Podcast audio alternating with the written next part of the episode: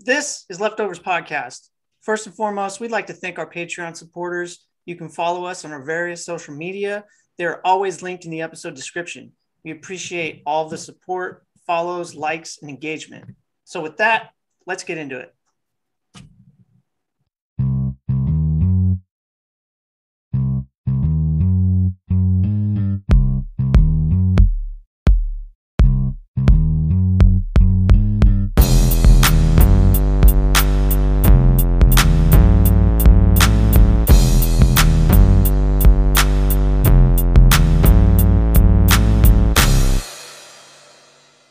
Sounds great.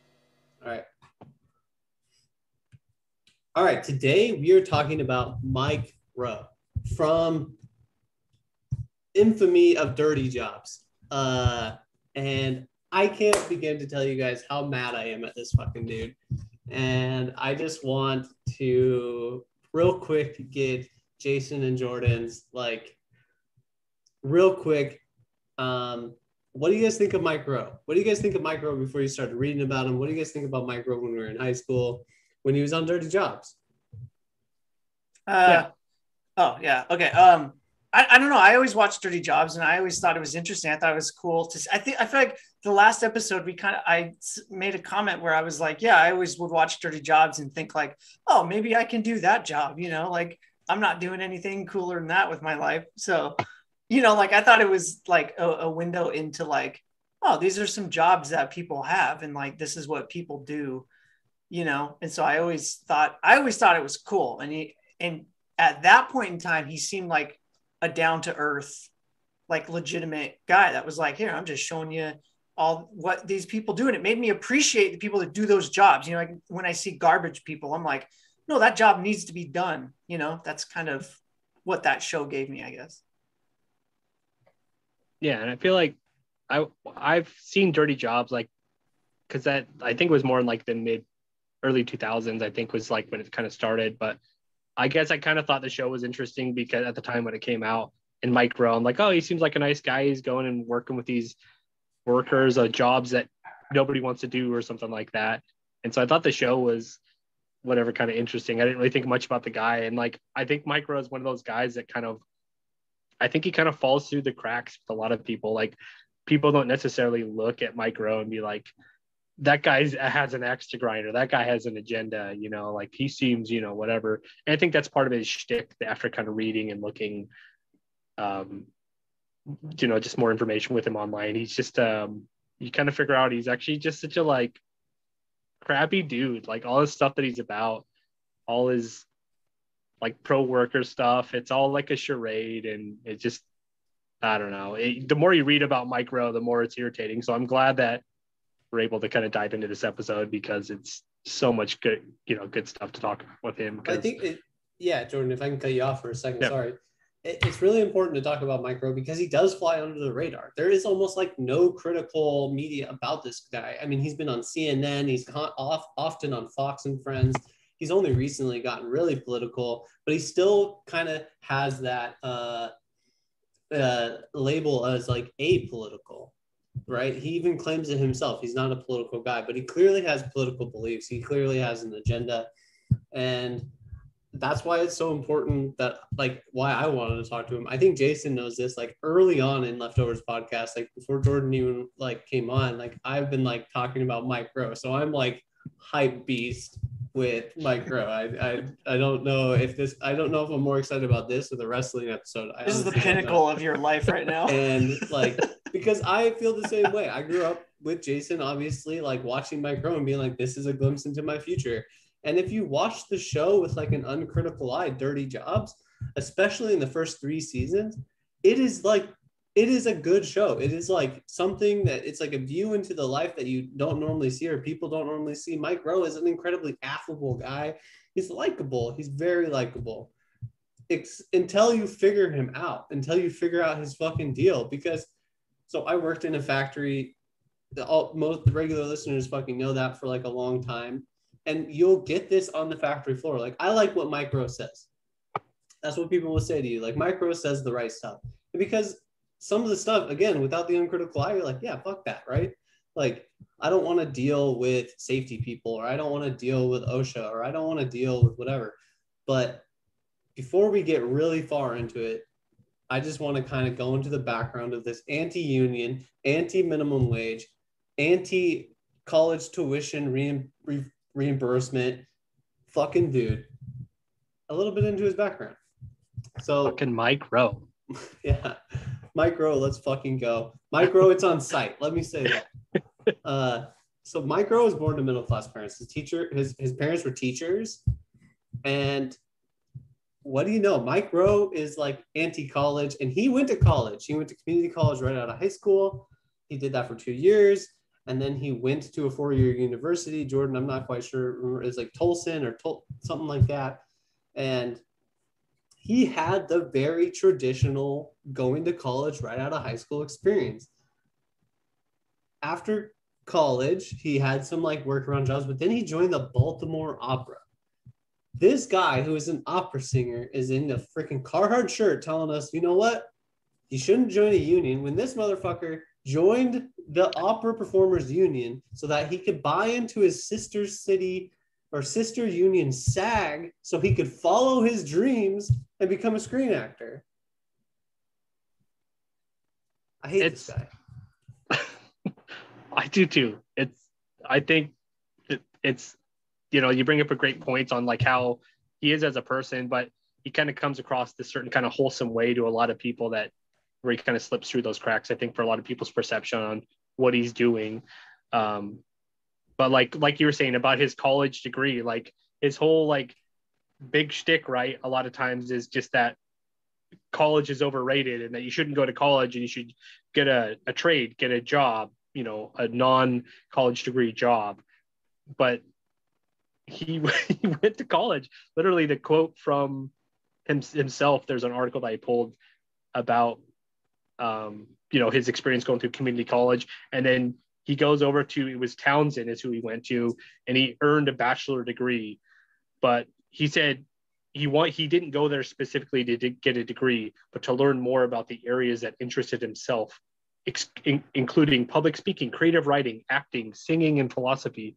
Buddy, that's college. You went to college and got a degree, dude. That's literally what you did. Yeah. Yeah. What it's for.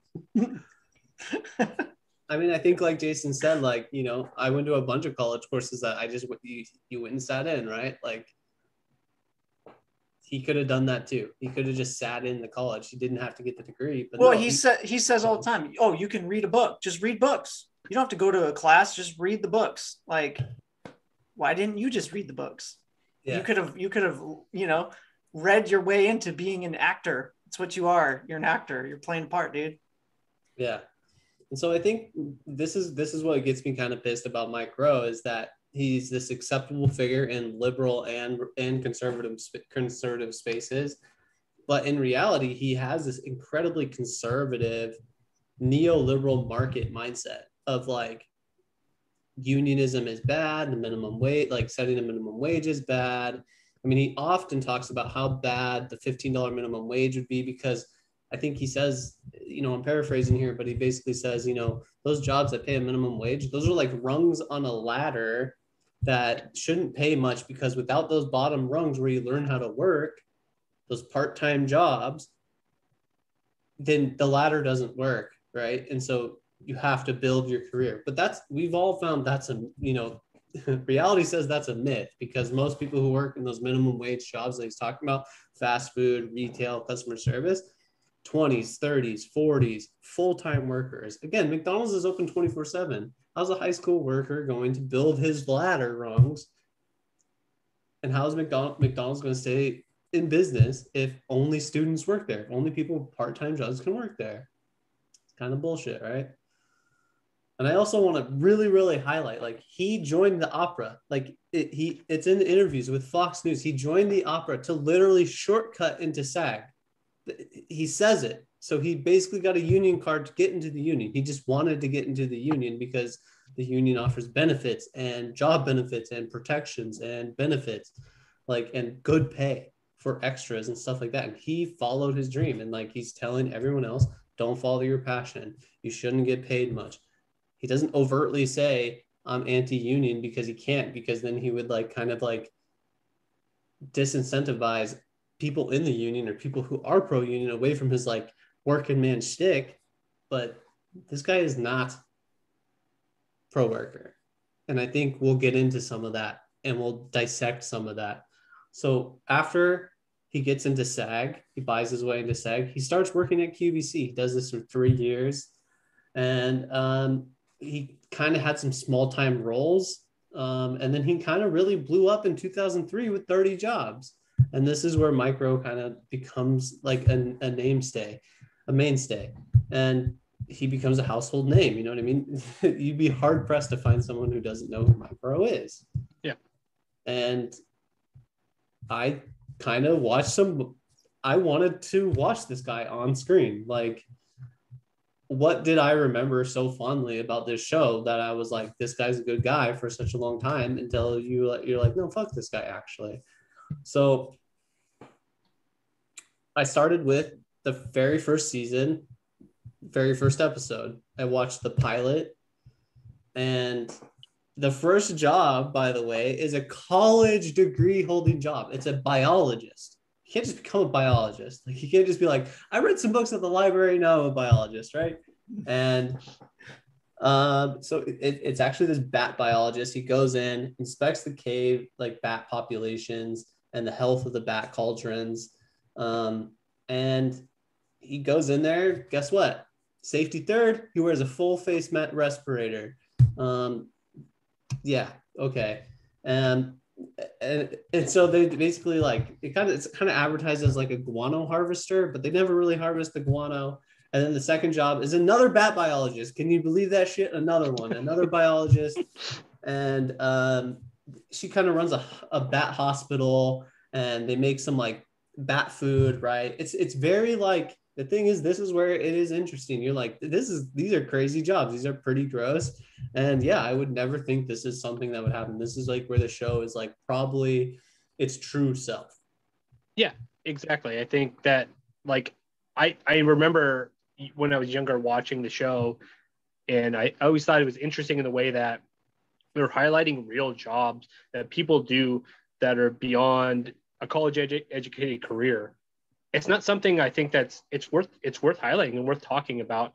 I think the idea of working class versus college education, I think a lot of people can get good benefit from not going to college and working in a trade or working in an industry and following whatever they can to get where they need to go. But it's just crazy to see that he would be like so against the very industries that he pretends to support as being anti-union and supported with all of his, you know, oil-funded anti-union type propaganda stuff that he's in. You know, we can get into that more obviously, but like, it's just sad to see because it is a good thing to highlight. And I think workers, they deal with all sorts of, you know, problems, injuries, wages, unions. It really intersects in real life that people deal with on a regular basis, you know?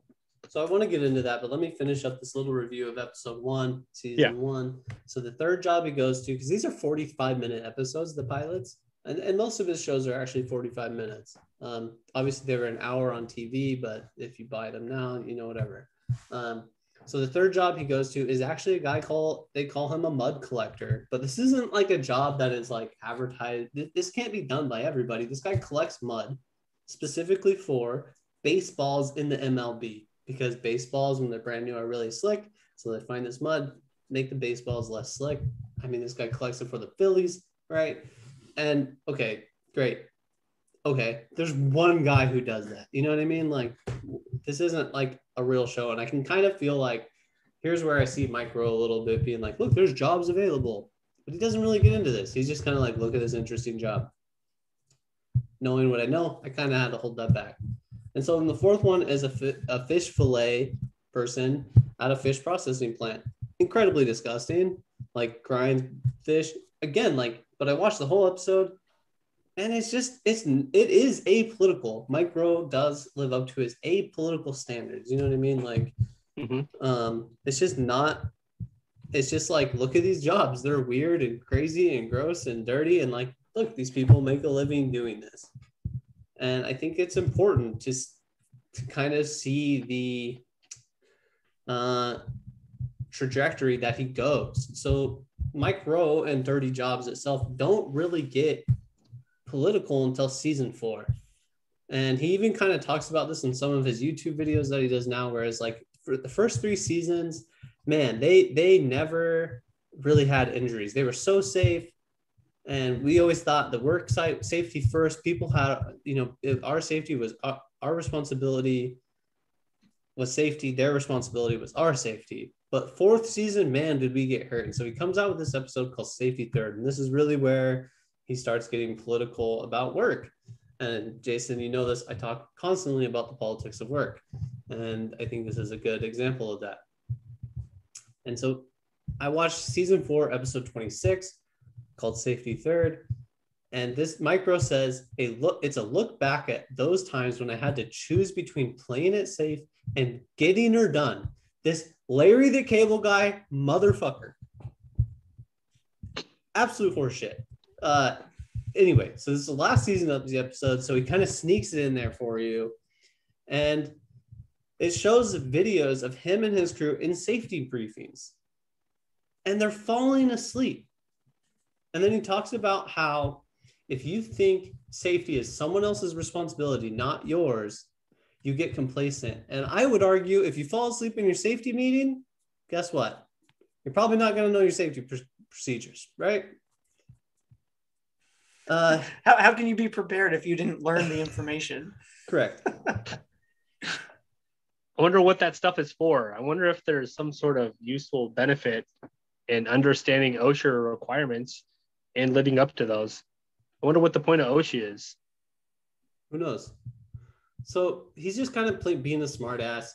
And he continues on. He goes, this safety meeting was 2 hours long. And so it put us 2 hours behind. And I would just like to say, Mike Rowe, you were not there to work, man. You're there to film a show. And you're like, the work's going to get done no matter what, right? And like most workers don't sit through 2-hour meetings every single day before they go to work. You had to do it because you're going to be on that job site for a day at most, maybe 2 days if you don't get the shots you need, right? Of course you should, like, and you're not a trained worker in any sense. He's an actor. Like, and these are camera people. Of course you need to be brought up to safety. And he got like, so they're being in the safety briefing about confined spaces. And as a former aircraft mechanic, like, guess what? Confined spaces are super fucking dangerous. Like I know guys who got stuck in the fuel tanks because they didn't follow protocols. And they almost got like put into an airplane. You know what I mean? Like permanently sealed in there. And shit. And so, one of the crew member that Rowe talks about is like, as falling asleep, he goes, you know what? This guy, Larry or something, I didn't write down his name. He was a Marine and he's been in plenty of confined spaces. And I'm sorry, but a gunfight and a place where oxygen is an issue are 2 very separate different things. Both very dangerous. I'm not saying they're not the same amount of dangerous, but there's just 2 very different understandings of things. If you're not trained in either one, you're probably going to get hurt, right? And guess what? They do. But he says, well, risk is everywhere. Risk is like Mother Nature's name. And it's just like, but these are what the safety protocols are for.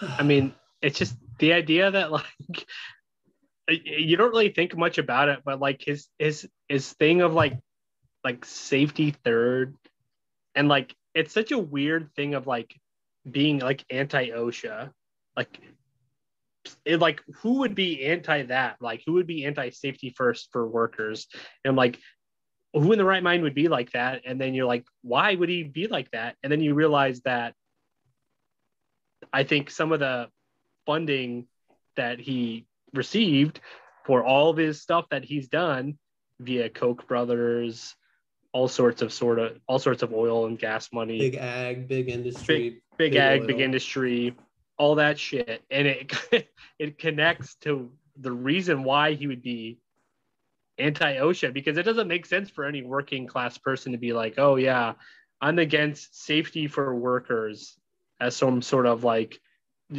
dig like, oh yeah, it's manly to be anti-safety, safety third. How in the hell does that make sense? To tell that to any construction worker that works in the industry, that's down in the mud, building forms, building framing, and you tell them safety third. They're out there risking their life already doing these things, killing their body, building these sort of things, putting their body in all these sorts of movements and contortions for years. And you're telling them safety third. It's the most like anti-worker bullshit that I've ever heard in my life. And every worker that would hear that shit would be so pissed that Mike Rowe would be over here perpetrating that safety third. Sure, Mike, the opera man, safety third to the college educated opera man, safety third to that actor, you know? I just think it's interesting. I want to say that I think maybe the Dirty Jobs thing started off kind of like innocently enough, right? Like you said, he was doing a dirty job collecting bat shit or whatever. Like finding like, oh, look at these are these weird, interesting jobs where people get dirty and do gross things. Like, and that's like a good premise for a TV show, right? And I think like what you're saying now, and he gets into who's funding him and he starts putting forward a political message. It's like, I think people noticed we have an opportunity here to subtly get across a political message that would be all of this anti-union, anti like minimum wage, anti this, anti that, like safety third, right? Like make people in the workplace not like this stuff that we don't want to have to follow procedure, because that is commonplace. Like I've mentioned before too, working in my factory, I get people that they get pissed off about having to follow specific procedures. It's like, well, why don't we just get all the work done? I'm like, why do you care to get all of the work done? Like, that's not like, we're here to follow our procedures, do them correctly, do them safely, and like, just get as much work done as we can. But like, that doesn't mean we got to get all the work done, even if we just stop following safety procedures, you know, like, and like you were saying, Jordan, people on job sites die. People get electrocuted and die. People get their heads fucking chopped off on work sites. Like, people lose their fucking hands, their fingers, their legs, you know, like it's real shit. And the whole notion of Mike Rowe saying, oh, safety procedures are stupid, it's up to you. Yes, it is up to me for somebody else to tell me what the safety procedures are. And then, yeah, I do follow them, but they still need to put the fucking sticker up. They still need the poster up. If safety isn't first, the standards aren't there for you to follow. The protocol isn't there for you to follow. The protocol is safety first. Yeah, exactly. Yeah, they don't. When you're being trained on a job, it's not like, okay, the first thing you need to know is you have to get this much work done every single day. No, it's this. You know, most of the time it's safety shit. Hey, this is how you don't get hurt. We lift heavy stuff, so we're going to show you a 10-minute demo on how to lift something that's 40 pounds. And of course, you think, I know how to lift something that's 40 pounds, but like people throw their backs out all the time, and it's like just fucking do it the correct way. And you'd be surprised how many people don't know how to properly lift something, you know? When you look at like Mike Rowe in the news, this is something I found interesting. And this is something that right-wing media does all the time, is they find something that's somebody says to talk about as if it's a reality or news. So they wait for something to come out, they take it and they're like, okay, we're going to talk about this thing. They take all these things that Mike Rowe says, and right-wing media perpetrates them into sort of like digs or connections into why the left is wrong about something or some sort of incorrect thing. It's always, they take these things that Mike Rowe, and I think it could be by design, obviously by the media companies and whatever. I don't know what hands he has with Koch, but he gets a lot of money from Koch Industries and stuff. But like they use these things as like propaganda to like attack the left on things that are big important. Yeah, big government, right? OSHA, big government. I mean, coming out of the New Deal and all that stuff, right? And Jordan, I know you got a bunch of Koch stuff. I just want to real quick. There's some quotes that I think Mike Rowe said in this episode that like, I don't know, made me want to like pull my eyes out. And he mentions, so he says in the beginning, like I already said, this is when I needed to be safe or I needed to get it done. So I decided to get it done, right?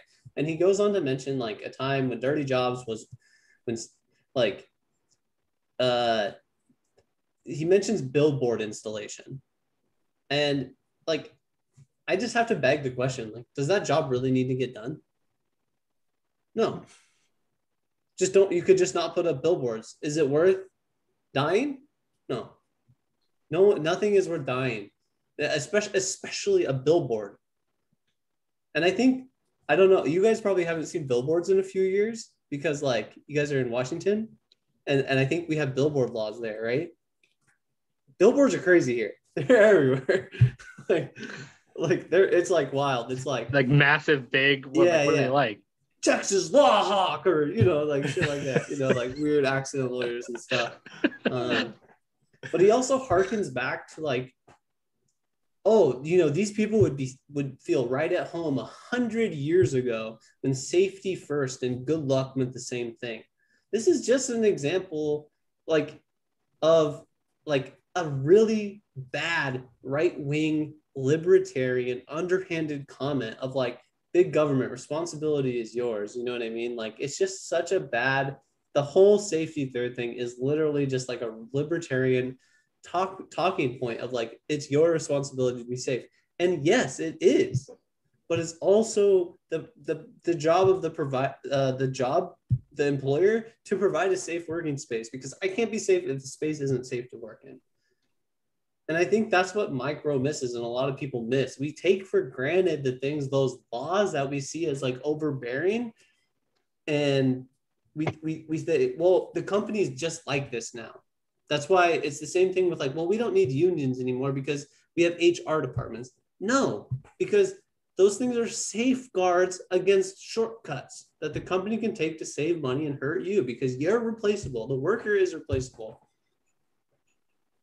And I think that's what's so frustrating about it. And Jordan, I wanted to like kind of talk about some of those like Koch injuries that you brought up. And because like, it's so important to understand where Mike Rowe's coming from. Mike Rowe says the safety third step for a reason. And he's backed by Koch and he started saying this stuff about the same time. So Jordan, hit me with the facts, dude. Yeah, it's like, when you look at like he's gotten a lot of money from like Koch for his foundation, the Mike Rowe WORKS Foundation. But just personally, he's received money from them, a lot of money. And I think it's kind of interesting because a lot of the same ideals he holds are lined up directly with Koch Industries. And you see these interviews like where he's talking about all these like, you know, anti like, oh, OSHA's bad. Like he has this story about the guy. There's this guy that got fined $1,200 for having a bent ladder. The ladder on the one rung was bent and he thought that was ridiculous. He tries to like paint OSHA as some unnecessary tool that doesn't produce any sort of positive benefit for workers. It only gets in the way. His whole safety third shtick that he has. But like, it made me like think about it and be like, okay, so he's like anti-OSHA for whatever reason. Why would he be anti-OSHA? And you see the money connection there.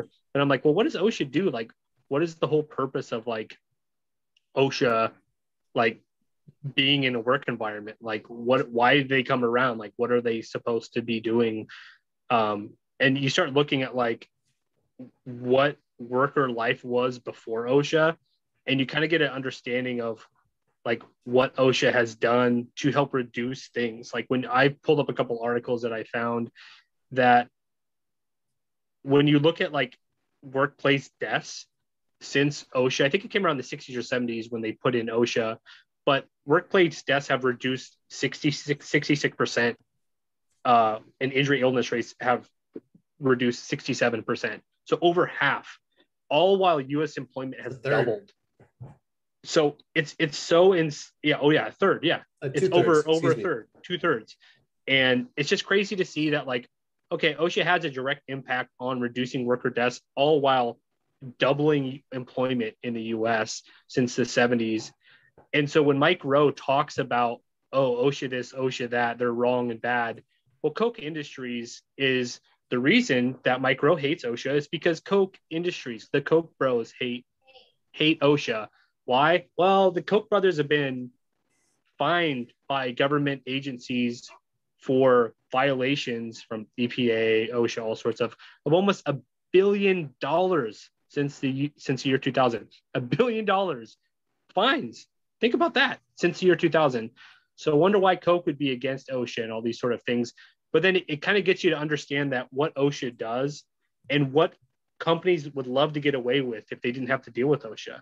You look at these fines. I was able to dig up some fines that got levied against Koch Industries for terrible things that happened to workers all over. So when Mike Rowe talks about OSHA, oh, they fined a guy for $1,200 for having a bent ladder.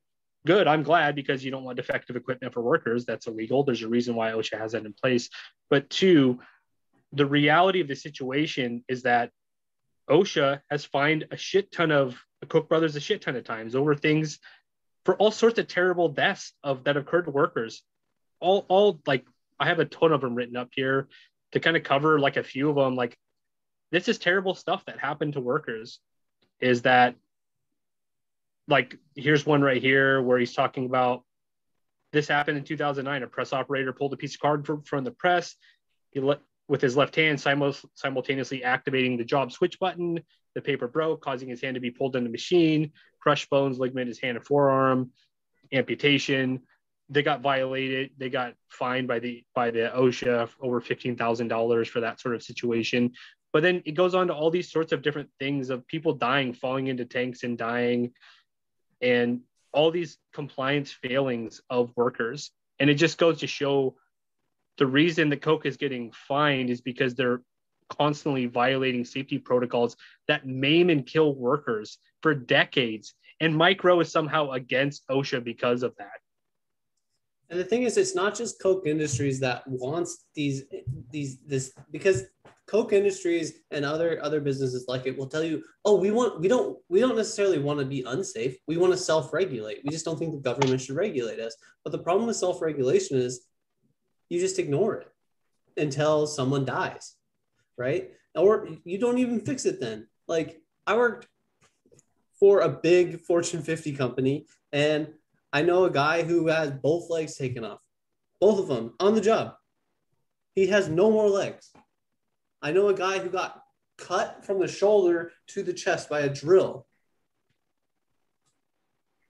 Because, and these were things that people have told them about, but they're so self-regulated now. OSHA is so integrated in, they're so outside of the rulemaking.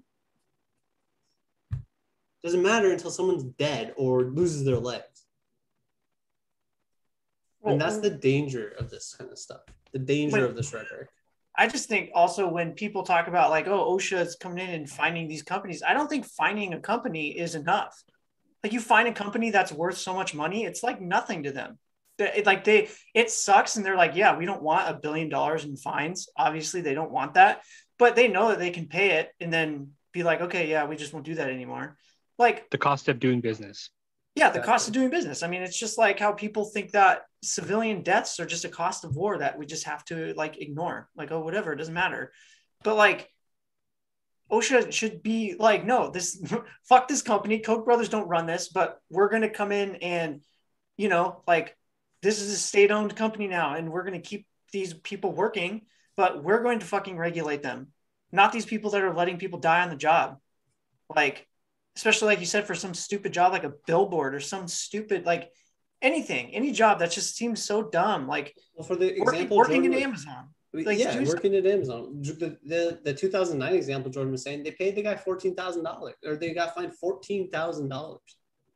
What is that to the Koch brothers?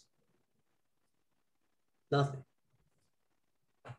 So when Mike Rowe talks about his anti-OSHA stuff, his safety third stuff, it's all a bunch of propaganda directly from the Koch brothers that serves to only line their pockets. The whole idea is to create a wedge and create an anti-union, anti-regulation pitch towards the left or liberal circles. It blows my mind that like the amount of liberal circles that he gets into, or that people don't know, my friends or people like Mike Rowe. Now that we're talking about Mike Rowe, people would be like, I don't know about Mike Rowe. He seems like a nice guy. And then you actually look at him and you know, discover these sorts of things. And it's gross. It's gross that this guy that has a net worth of $30 million Think about if you got 30 million and you're sitting here like actively working with the Koch brothers to like dismantle OSHA and unions. Like, what kind of evil motherfucker are you, man? Who does that? You got 30 mil, go on vacation. I mean, I think Jason, you wrote in the group chat, like, he's an actor, man. It sucks, but like, it's the same thing. It reminds me, and this, I didn't write this at all. This just came to my mind. Like, it reminds me of Donald Trump. Like, somehow some rich guy is telling the working class about the working class experience more so than any leftist or working class person is able to do. And it sucks. Like, and Mike Rowe sucks. Like, I would even argue that I don't even know if he actually holds any of those political beliefs, or if he's just a puppet, a figure, you know, they're using, because he's good. He's likable. Like you say, he's a likable person. And like, he seems humble and down to earth, and like, but yeah, he just says things that make sense. Like, that's what people said about Donald Trump too. But when you actually look at Donald Trump, you're like, no, he doesn't make sense. He's a moron. He doesn't hold anything to value except for himself and his money, like, and his worth. That's all it is. Like, and that's exactly how I see Mike Rowe as well. He's quoted as saying, don't follow your passion, follow opportunity. So obviously Mike Rowe saw the opportunity $ in his eyes to be a mouthpiece for Koch brothers, any sort of hand or connection he get in to produce his grift, he's going to do it. And when you look at him on Facebook, he tries to be an apolitical guy or not. And it's extremely obvious when you look at him that he's obviously a very political guy. And like, there was this post about him, like about his graduates in the Mike Rowe works. And somebody commented and was like, well, why don't you thank the unions for that? And like, this is just some random comment on Facebook. The guy has like 7,000 comments on his stream for a post. And he takes the time to like, attack this guy that was like, thank the unions, and he has this big long like diatribe about how whatever anti-union stuff that he wants to talk about. I'm like, clearly word searching union. Yeah, like imagine me like having a net worth of $30 million, producing content, having 7,000 comments, and then scrolling and finding the guy that was like, hey, you know, thank the unions, dude. I mean, could you, okay, like, we have like what, like 65 followers on Instagram right now. Could you imagine replying to someone who was like, hey, I think you're a piece of shit, and you're like, okay. You know what I mean? Like, and like, we have a net worth of maybe $1 million tops, like with the value of the product I'll be able to make in the future. You know what I mean? Like, whatever. Like, yeah. We're no one, you know what I mean? And Mike Rowe is like, no, unions, this guy sucks, you know, like seriously, fuck this guy. But so I just want to kind of name up, say it, a few of these injuries, Jordan, that this guy is, that Koch is ignoring. I'm just going to read a few of them off. Yeah, and so please. Georgia Pacific was bought by Koch Industries in 2005. And so these are some Georgia Pacific accidents since 2005. Big Island, Virginia, 2016, a worker trying to clear a machine fell through a hole in a pulper tube and drowned. GMP was only fined $85,000. 2006, a worker on a catwalk was welding when an air pressure relief valve released steam and a waste product called black liquor forced him to against the guardrail, which gave way. The worker fell 30 feet to another catwalk and was killed. $65,000. October 2013, a worker was adjusting a paper machine with a core chuck arm came down, crushing and killing him. $27,000. 2014, a worker was crossing a runway at a designated walkway when she was struck by an industrial truck. She sustained multiple internal injuries, which turned out to be fatal. $35,000. These are all under $40,000, except for the $85,000 one, for the life of someone. That's wild. That's clearly, obviously not the settlement that they paid the people. These people, can you imagine killing 7 people and still being like, Jason, in your restaurant, 7 people die and you're just able to keep hiring workers? You know what I mean? You're like, I don't know. They just keep getting their face. As long as I just pay. The juicer. As long as I just like pay here. Yeah. Here you go. Yeah. Yeah. I'm sorry. I broke the rules. Yeah. They're like, oh yeah, it's fine. It's crazy, man. And so I don't know where you want to go from there, Jordan. I know I already said this. I already said this line, but it contrasts well with what exactly that you're saying. I have to quote Mike Rowe again, talking about OSHA being anti-OSHA, and he provides this example. Quote Mike Rowe, I don't know how long your article is, but I could tell you stories of farmers I've met at FFA conventions that were fined $1,200 because a rung on their ladder was bent. And then he quotes going, nobody steps on the fucking bottom rung of the ladder. Quote, they certainly don't, at least real men don't. How did it get bent? Think about those words that Mike Rowe is using to minimize OSHA compliance comparatively to the stories, which are reality-based stories that Koch brothers, the very people that fund him, perpetrate these deaths due to non-compliance of OSHA, of these terrible deaths of people that are here and then they're gone, their families, all these people that live and these workers that go to their jobs and then they die these terrible deaths. It's a result of non-compliance with OSHA. And here's Mike Rowe joking about it like it's some non-needed thing for workers, for anybody, for unions or anything. It's just sickening. It's sickening, not to mention the continued lie that, oh, this small-time farmer. Bullshit. There is no small-time farmers in America anymore. 1 in a million. You know what I mean? Like, these are big farmers. What was this, Foster Farms? And you notice that he always frames his conversation as if it's an anti-thing, but it's always towards the owner of the company, not the workers that endure those things, but the bottom line against the productivity or the workers that they endure those things. That's how you can tell it's a bunch of bullshit. In his episode, Safety Third, he said the first thing should, the number one, it should be the business of business. No, I want to go home. Alive. I think my family wants me alive too. Yeah. I think it's funny digits. I think it's funny that he tries to play off being apolitical. I hate when people claim to be apolitical that are clearly not. Like, you have an agenda, I just hate people that are apolitical in general. Like, no, you have a political opinion. Like, you're either just not saying it or you don't realize the politicalness of what you're saying. And I think that Mike Rowe, I don't think he actually thinks he's apolitical. You know, just own up to it. Say it. You're a fucking conservative, and then lose how many of your fucking left-wing people that don't know how shitty you actually are and like how against the things they believe in that they actually are. Like, just own up to it. I'm not afraid to say it. I'm a fucking left-wing person. Like, say it. Just say it. I believe in those ideals. That's what you do, Mike Rowe. You do. Yeah. It's kind of annoying. And so I kind of wanted to talk just a minute about like safety industry. So having worked in the factory I worked in, like safety was a big deal. There was like a safety department. OSHA was there quite a bit, right?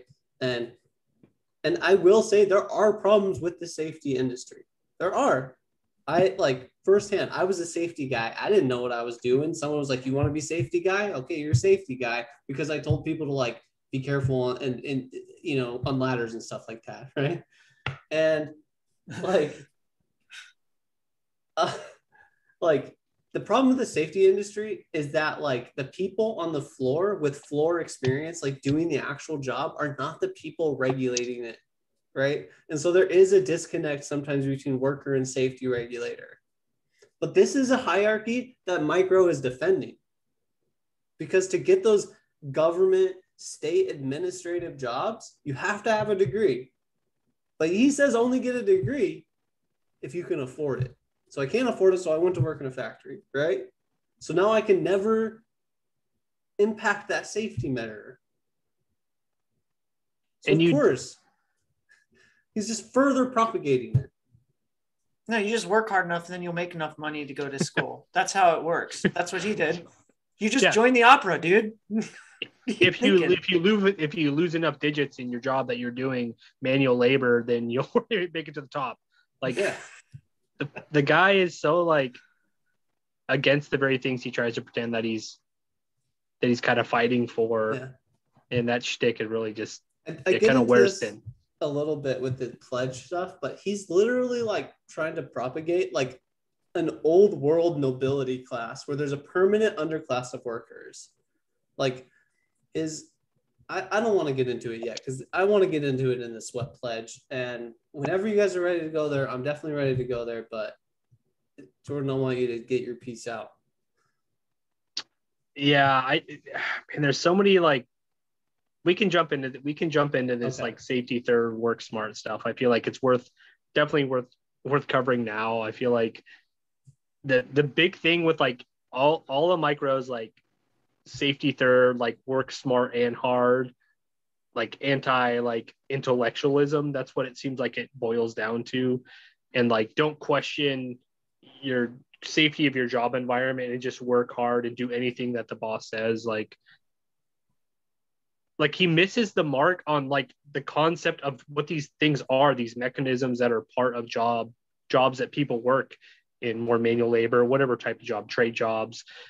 And this idea that work smart and hard, first, he says, no, not work smart and hard, not work smart. I can't remember what he says. Work smart, not hard. Exactly. So it's work smart, not hard, right? But that's not really the normal. That's not what it's said normally. Like I grew up from a construction background. It's work smarter, not harder. Yeah. That's it's, you could say work smart, not hard, but I've never heard it that way. Really. It's work smarter. I know. It's weird that he frames it. I think he frames it like that to help like his messaging. I don't know. But really like the terminology is work smarter, not harder, which the whole idea of work smarter, not harder is to think about what you're doing, to try to plan your situation so that you're being more proficient and efficient in the job function that you're doing. So think ahead, ergo working smarter equals working harder because you're more efficient in the job that you're doing. That's the concept of work smarter, not harder. Not that you should work smart, but not work hard. That's not the idea. So it, like he completely misrepresents the whole idea of that construction, I don't know, idiom, whatever it's called, of work smarter, not harder, you know? Yeah. So I really wanted to watch way more Dirty Jobs than I did because I got sucked into this YouTube series called let me scroll down so I can get you the actual name, Unpacking the Sweat Pledge. And what this sweat pledge is this like Mike Rowe thing where it's just like 12 commandments of microisms. I don't know. He never really explains to you what the sweat pledge is. It's just like a series to, and it's very like Prager U style, right? And it's like cartoons and stuff like that, making it real simple. But there's like 12 pledges, and you can buy one of these things if you want one for $12. So Mike Rowe's selling you a piece of paper for $12. It's probably printed on Georgia Pacific paper, and yeah. I'm going to wait for Jordan to get back.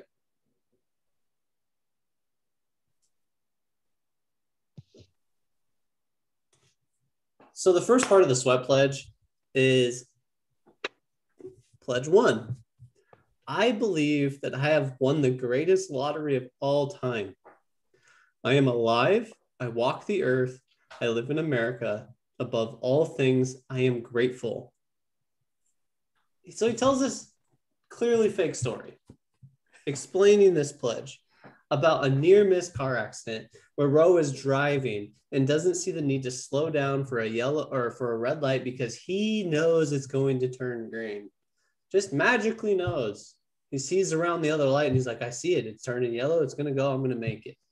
So he's going through this intersection and another truck comes barreling through the perpendicular intersection and takes his tow hitch off. Okay, this is where Mike Rowe gives himself up. This guy is not from the working class. You want to know why? Because it's either a false story or your tow hitch wasn't hooked up correctly. You can't shear a tow hitch off. No. without affecting the direction of either vehicles. He just keeps driving and the truck keeps driving. No, because the tow hitches are only connected to the frame. It's hooked to the frame of the vehicle. That doesn't make sense. So you're lying, or you fucking don't know how to work a tow hitch. He obviously fell asleep during driver's ed too, just like the safety seminar. Yeah. So. Yes, clearly he did, right? Oh, red light. I'm just going to floor it. I don't believe in OSHA anyway. And he mentions that. Stuff them in a cage. You know, they don't need any room. 16 hours a day. Get the kids in there. Who cares? Yeah. So this clearly made up story, but he's using it to sell the idea of like, the next day I woke up and I was so grateful for life for only a few days because it wears off. And then he goes on to say that Americans no longer are satisfied with the things that America provides. The idea that we eat every day. We no longer, like, we don't really have, we have like instant gratification for everything. He's like completely ignoring the idea of like childhood poverty or like childhood hunger. You know what I mean? Like, never mind that. This is just for get out of it. Americans, right? Like this isn't for you, you dummy. And it's so frustrating because Rose, he's saying we should appreciate these people that feed us, right? If you look into it, he's saying we should appreciate the people who feed us because his main story is about feeding people, the people who feed us. Agricultural workers, chefs, guess what? Those jobs suck really bad. They're super unsafe. They don't get paid well. But if we just said thank you more, maybe it would be better for them. Bullshit. I've never thanked a chef, so I don't know how that turns out. Like, I think also to comment on that though, like, not that we take these things for granted, because a lot of people know, yeah, I eat every fucking day, but also how much food gets thrown out every fucking day. That also happens in America. People are starving while people are overeating, also while food is being thrown out, also while the people that are producing the food can't afford to eat. Like, that's the fucking problem. I'm not thankful that I get to eat every day. That's not the issue. The issue is that everybody in the chain of fucking work gets shit on while I get to have the fucking meal. That's the part that sucks. Like, you admit I get my happy meal. Like, that's the part that sucks. I'm not ungrateful that I get to be fed. Everybody should be able to have that. It shouldn't be based on the current fucking model that we're distributing food. So right. Fuck you. That profit-driven model of like food is part of the problem with capitalism. Of like, I've always felt that food is a resource. it's a public sphere of thing that people need to survive, and that the privatization of food is like one of the failings I think of capitalism because it shows so much all the time. You highlighted it perfectly, Jason. Yeah, and so it just kind of like Pledge One kind of begs the question, and at least his debunking of it or whatever, his defense of it in the video, it's like, if these jobs these are jobs that need to be done, not like billboard hanging, right? We should pay these people. Should we not? Like, should we not pay agriculture? Like, how often are agricultural workers wanting to go on strike? How often are they migrant field workers that get shit on by an entire half of the population or get labeled as, oh, they're just migrant workers. They're almost treated worse just because of who they are. And Mike Rowe is like, we should appreciate them, but not pay them more. They shouldn't unionize. I mean, think about Cesar Chavez and trying to organize migrant workers in California. I'm sure Mike Rowe wouldn't like that very much. I would say no. And the whole concept of the sweat pledge in general, like, if you go to this stupid website, I hope you don't, but if you like somehow get twisted into it, at the top of that whole sweat pledge, it says like, we believe skill and work ethic aren't taboo. No one said that they were. And this is the whole thing. It's a fucking straw man, dude. It's a straw man, no one said skill and work ethic are taboo. No one has said that in ever the existence of humanity. I feel like skill and work ethic or taboo, like, what the hell does that mean? No, they're not. People talk about it all the time. It's good to have a skill. It's good to have work ethic. What's wrong with that? Yeah. No one said that people were against that. What is that? Goddamn straw man. So pledge two. I'm gonna get you guys' thought, virgin thought on this before I go into my rant. Pull it up, Jason. Pull it up on the internet. Just search "sweat pledge." Mike Rowe. I'll just read it. I believe that I am entitled to life, liberty, and the pursuit of happiness. Nothing more. I also understand that happiness and the pursuit of happiness are not the same thing. Yeah, I know that too, and I think that's why it's stupid. The pursuit of happiness is dumb. No, like, I know the difference too, and that's why I think that sentence is stupid. Yeah. Yeah, like I'm sorry, Mike Rowe, I was pursuing happiness and I broke my arm and now I can't pursue happiness. It's my fault. I'm sorry, Mike Rowe. Yeah. Pursuing happiness sounds like following your passion, which he doesn't want you to do. Yeah. So opportunity. We're missing out, guys. This is what we're missing out on. We don't need to follow our passion. We need to follow opportunity. Right, we just need to get a hold of the Koch bros and get some money. We all need to go out and get jobs at McDonald's right now and be working the night shift instead of doing this podcast. Be making bucks, hustle, money, baby. Money mindset. 24/7 # money mindset. I'm fucking taking that hashtag. We're turning that into a left-wing hashtag, and it's an insult from now on. I'm taking it. Okay, so Mike Rowe tells another piece of shit story, and this one might actually be real. He talks about how he's hosting, he's like auditioning for acting, hosting, personality roles, like any job he could get. And he really, really, really wanted to be the Daily Show host before he was the first person to do the Daily Show, but he failed. And he says, I'm glad I failed. I didn't get the job I wanted because if he had, he wouldn't have been able to start Dirty Jobs. And this kind of gives Mike Rowe away again. Like, he will do anything for money. He will say whatever you want him to say for money. This guy has wanted to be a mouthpiece his entire life. All I wanted to do was do a thing where I could talk and get paid. Following your dream, buddy. He's working smart. Not hard. Working smart and hard, apparently. So go ahead, Jordan. Were you getting into pledge three or what pledge were you reading? I'm sorry. I'll start highlighting them. Okay. So this also ignores I'm on pledge two still. This also ignores some very basic understandings of what workers are asking for with higher wages, like benefit demands. And it's like pursuits of happiness cannot be had if you work and you live in poverty because you have no time, energy, or resources to pursue those things that make you happy. Wages and life saving benefits have to be in place. And if those aren't provided by the worker, which I don't think they should be provided by the worker either, it should be provided by the fucking government.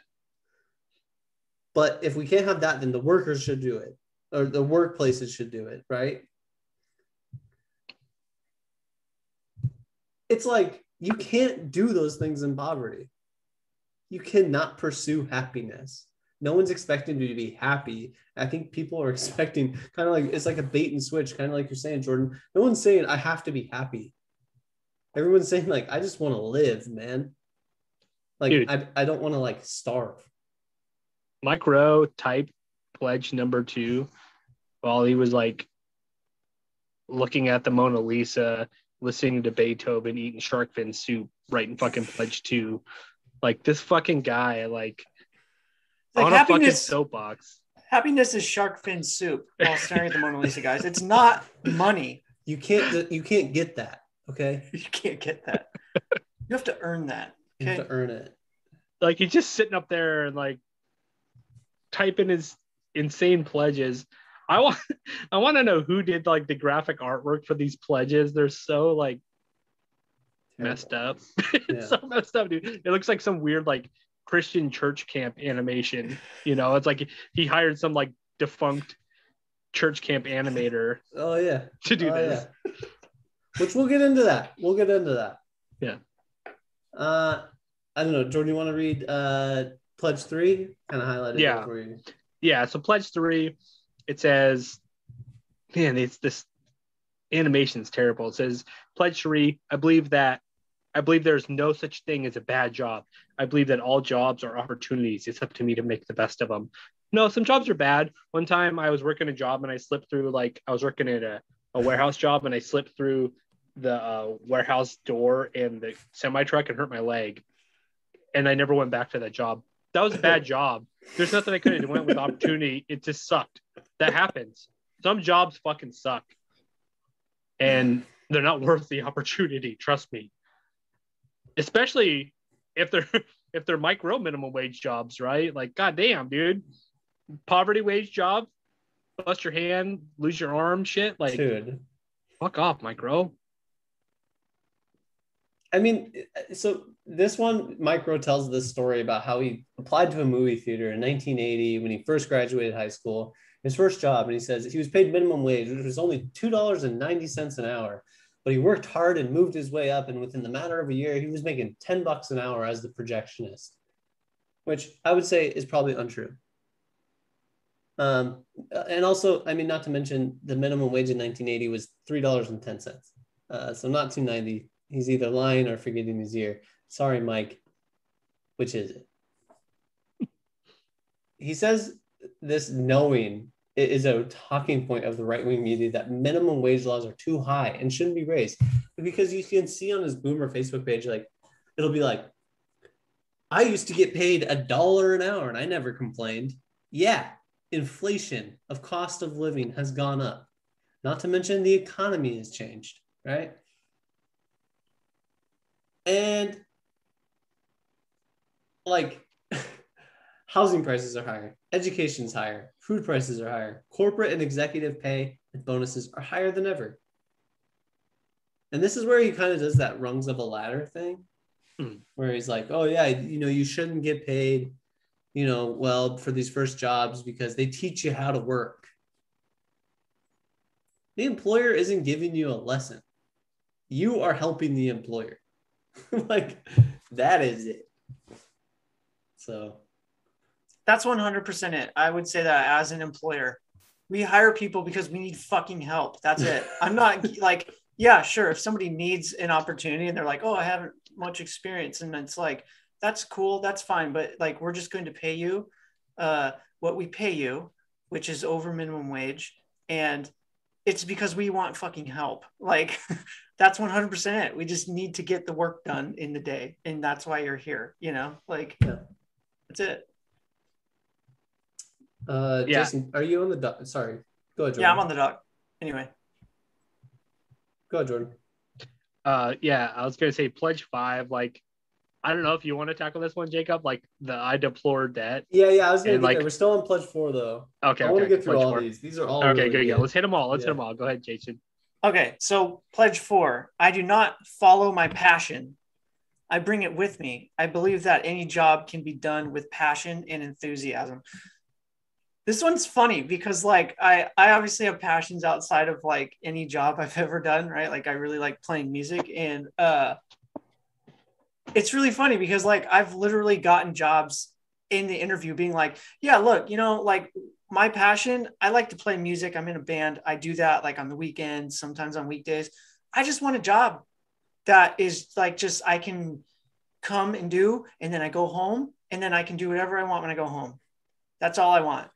And like, that's it. I don't bring my passion into work. I just come in and yeah, I work and I get the job done. I do what's asked of me, but like, I don't know, like, I wouldn't call that a passion. You know what I mean? Like a passion to not live on the streets. Yeah. Right. I mean, like, I get what he's saying, because I think some people do reach that point where they don't have anything else and they just dedicate their whole lives to work. And if that's what somebody wants to do with their life and that's all they have, then that's all they have. But like to tell other people, no, your passion should be whatever you're doing. I get it. Put your enthusiasm into something, you know, you're dealt a certain hand and you have to fucking live with that. That's, I'm not opposed to that advice, but like fucking that has nothing to do with like, yeah, everybody should be just be passionate about the job they do, even if it sucks. And then you'll win real happiness from doing that. It's not true.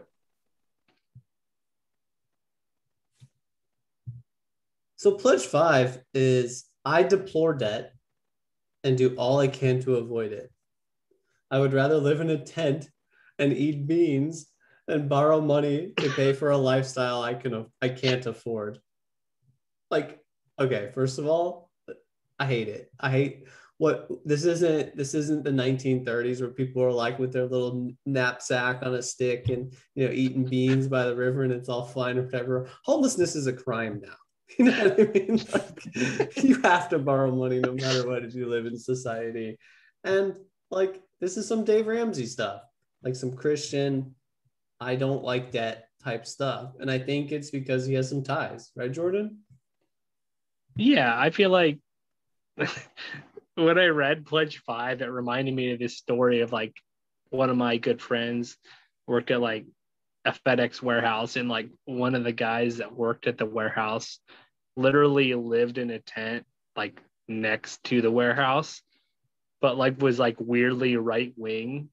And I feel like he was like a Mike Rowe, he was like a sweat pledge dude, now that I think about it, because he literally lives in a tent and probably eats beans, and he reads Pledge 5 and is like, yes, thank you, Mike Rowe.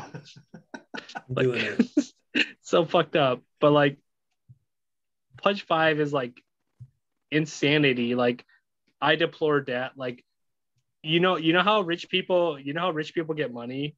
They already have money. The only way, like, deplore debt, like, sometimes the only way that you can get ahead, I get a mortgage. Well, that's debt. You're saying I shouldn't buy a house because unless I can pay for it cash up front. You got 100,000? Yeah. You got $500,000 laying around? Yeah. Like, it's just, it like perpetrates like poverty. He's like, it's like Mike Rowe loves poverty. That's my take. Yeah. Yeah. Yeah. And like you said, we're poor, so we have to borrow money to make more money because that's the only way to do it. Like, it because sucks actually, too. I hate debt too, but you have to fucking do it. Like, it's the only way to get to the next step. Which is so funny to say on a personal level, because this is what big corporations do anyway. Like, how high finance shit works. Like, you borrow and leverage, and you leverage on your borrowings, and you're like, whatever, right? Like, I'm not an econ guy, but like, I'm not a finances guy, but it's like big businesses borrow all the time. Like, not Koch Industries, apparently. Koch Industry definitely does. Like, they get subsidies from the government. They get like loans from the government. They give, like, the government gives loans to other countries to buy American made products. That is debt. That is debt. It's all debt. You deplore debt? Okay. It's just another right wing talking point of like, oh, the deficit is too high. People are in too much debt. Student loan debt is bad. Go get a job. I paid for my own college. Yeah. I worked my way through it. Yeah. I paid for it in cash, you know? Yeah. I paid for it all. And so this one really got me. So he says student loans are bad. That we have to let we've let colleges reign free of how much they will charge for an education.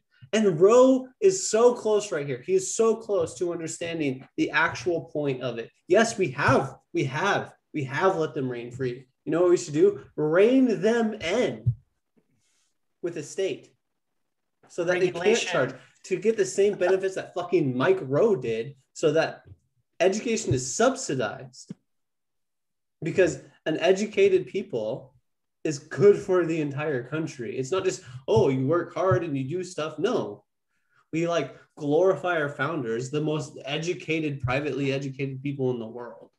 Oh, they were farmers though. No, motherfucker, they were taught in their homes by one professor from France. And it's so frustrating to hear this stuff because, like, he has a liberal arts degree. Mike Rowe has a liberal arts degree. He's telling working class people, don't go get a degree. Why wouldn't I? Maybe I want to be on TV, Mike. No. Don't do that. Leave it to Mike. That sounds like a passion. And I would also like to ask the question, like, would Mike Rowe hire you if you didn't have a degree to be on his film crew? No. Mike Rowe wouldn't hire you at all if you didn't have a degree. He wouldn't even talk to you. Mike Rowe wouldn't talk to anybody.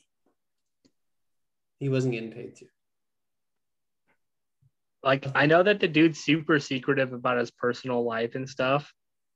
And like, it's hard to know, like I've done some research, it's hard to know anything about him as like a person beyond this like Koch microphone that he represents. And I feel like he's an asshole. Like, I bet he like goes to like restaurants and like berates the staff for not having enough ice in his water or some shit, you know? Definitely doesn't tip good. Yeah, he tips like... He doesn't believe in tips. He tips 4%. Yeah, exactly. That's him. That's Mike Rowe. He takes trips to visit places where minimum wage is really low and then doesn't tip intentionally because he's like, yeah, fuck you guys. Yeah. It's a stepping ladder. So you need to step out of poverty because I think some Americans deserve poverty, apparently. I, as an American, think other Americans should live in poverty for whatever reason. I think that. Even if you're in poverty, if you're in the USA, you won the lottery. So.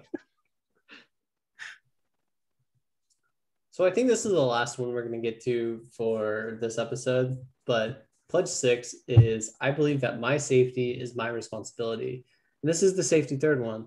I understand that being in compliance does not necessarily mean I'm out of danger. And okay, I went in on this one. Jordan and Jason know because they can see my notes. It's like a page in itself, just this pledge, because it's so frustrating because he talks about something that I'm like intimately familiar with. Like, he talks about this story where he's on a 4-foot scaffold and he's told to put on a safety harness. And he says, well, the harness was longer than the fall would have been. And I just have to say, that's not it. Okay, you don't know what you're talking about, Mike Rowe. First and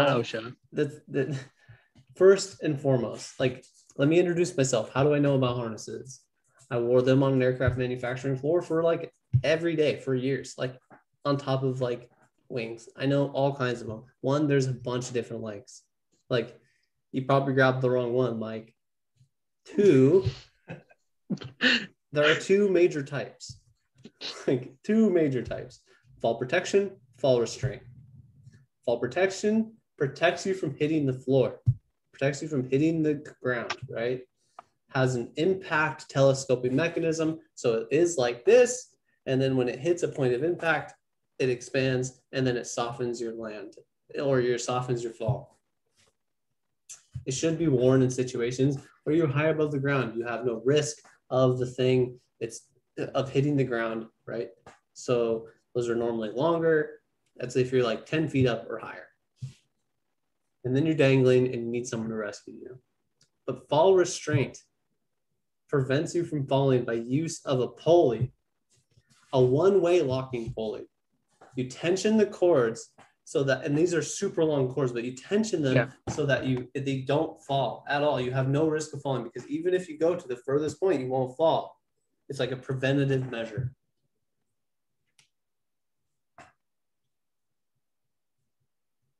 It's so frustrating because I know so much about these stupid restraints. Yeah. And he's obviously just lying about this story. You didn't sleep during the seminar about safety restraints. No, because the thing is, like, and here's my thing with safety in general. Like, yes, sometimes it seems arbitrary that you're putting on the harness to do a false thing, but it's like practice makes perfect. When you do it in situations where you don't think you need it, it'll be there when you do. That is what safety measures are there for. And then the thing is, I have personal experience of being an idiot on the job site. Like, because when I was young and I worked in the factory floor, I was like, I thought I was untouchable. And then one day I fell off like a 12-foot ladder. I should have been harnessed in. I should have been using points of contact. I shouldn't have been carrying the stuff I was carrying. What do I say?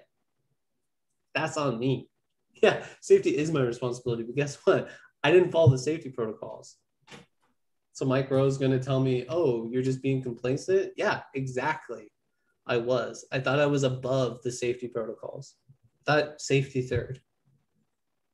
That sucks.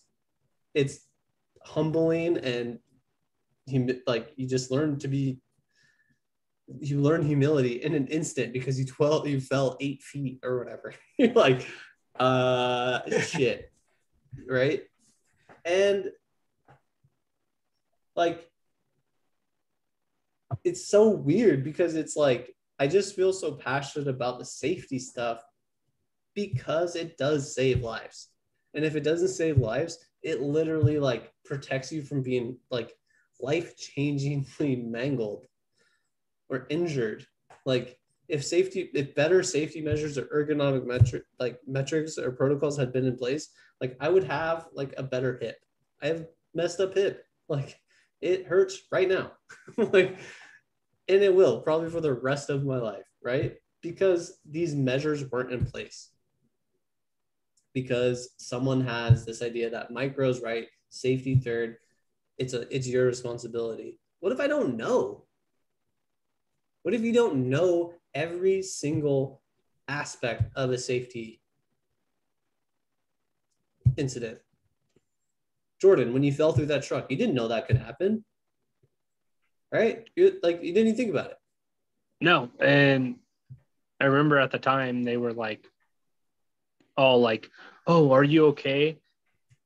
And looking back now, I mean, this is 12 years ago. This is a long time ago. And they were like, oh, are you okay? Oh, we want to make sure you're okay. If you need to take the day off, because I found out that their setup for the trucks was not OSHA regulated. They didn't want to get fined. They didn't care about me personally. They cared about the bottom line of the situation and how I would react. So they downplay the situation, pretend like it's no big deal, to not have you understand OSHA requirements and realize what you're putting yourself into at risk when you go into a job. That's the whole purpose of OSHA. I don't think OSHA is perfect. I think they've done a lot of things that maybe are incorrect or whatever. I'm not saying they're a perfect regulatory body, but they're a good regulatory body. That's the whole purpose of their inception. And they've showed through data that they've helped reduce injury and death by a huge amount in just a matter of 40 years. I highly stamp OSHA. Obviously, there's things that they can fix, but like for Mike Rowe to be anti-OSHA, he's only doing it for the Koch reason, obviously, but he's just anti-worker. That's the whole thing this thing is boiled down to through all my analysis, is that he's an anti-worker hypocrite. Yeah, so and it's like, so he goes on to say in this pledge, like from 2004 to 2008, Dirty Jobs visited more dangerous job sites than any other TV production crew, and they had endless safety talks with industry safety people, and the cartoon shows Mike Rowe sleeping in the meetings. It's kind of like what I mentioned earlier, right? And he goes, oh yeah, we learned about LOTO, which is lockout, tagout, C-show, which is confined space, respiratory, PPE, personal protective equipment, and the endless checklists, right? And he goes, but like I said earlier, we were getting hurt in season 4 because we got complacent or whatever. And he's like, because we all thought the job site it was their job to protect us. But in reality, it's our responsibility. And here's what I wrote. I'm just going to read it. Yes, motherfucker, it is their job. And it's your job too, but it's both. This is complacency. You thinking it's someone else's job. It should be both. When the company gets complacent and think it's only your thing, and vice versa, it's both. It's not a one-sided match. Like, I've been doing this for a while. I know what to look for. I'll cut a corner because it's easier and more comfortable. And then you get hurt. That's complacency, right? And then this is where I lost it. I lost it because he talks about traffic intersections. And this I got so mad at this. And he goes, intersections with signs that tell people when and when not to walk are more dangerous than intersections where there are no signs. And I'll tell you one reason why that is, because the signs are there because the intersections are more busy. Yeah, more people, there's more traffic there altogether. Exactly. That's why the stop signs are there. There's probably not as many people walking on them if they're not designated to be walked on. Correct. There's not as many cars driving because it's not an issue where people get hit by cars all the time. What a weird data point. I wonder why that is. What a stupid, like that just that. Oh man, that is Jacob. That's such a great point that you bring up. That is an exact microcosm of Mike Rowe. That example that you just listed. Microcosm. Mike Rowe. It's a microism. Like, yeah. Goddamn, dude. And I hate him. I wrote this. I hate this guy so much. And then a big Coke. Thank you, Koch Industries comes on the screen, and he's shoving his face full of cake in a makeup chair. And this is the guy that we worship as this working class hero. I hate him. We should invite him on the show. At Mike Rowe. Yeah. Tell Mike Rowe to come at me with safety stuff. Go for it, dude. I actually worked the job. Not to mention with the safety stuff. I got to keep going with this because it drives me crazy. You're on a job on Dirty Jobs. Okay, yeah, sure. You went to 200 job sites. You're there one time. You don't do that job every single day, like everyone does in those jobs. Yeah, maybe they seem banal to you, those safety measures. But guess what? When you do it every single day, you do get complacent. Just generally, that's like human nature. Yeah. So the safety measures are in place when you're not hyper vigilant. Mike Rowe, using his example as a dirty jobs guy. Oh, I'm an apprentice. No, you're not. You're DVOs, man. You're an opera singer. That's it. You're arguing with people on Facebook about like people saying support the unions. You're like spending your time in that. Like, fuck off. You're not some working class guy. I fucking hate that guy. Mike Rowe's a little bitch. Mike Rowe's a huge bitch. It's a huge bitch. Okay, so I think we're kind of running on time here. I think we'll finish the next 6 pledges and some other micro talking points on the next episode. Maybe. Before we leave, just another thank you to our Patreon supporters. Thank you, Christine. Thank you, Eric. Thank you, Remy. Thank you, RJ. And thank you, Austin. You guys are awesome. Anyone else? Come and support the show. Help us grow.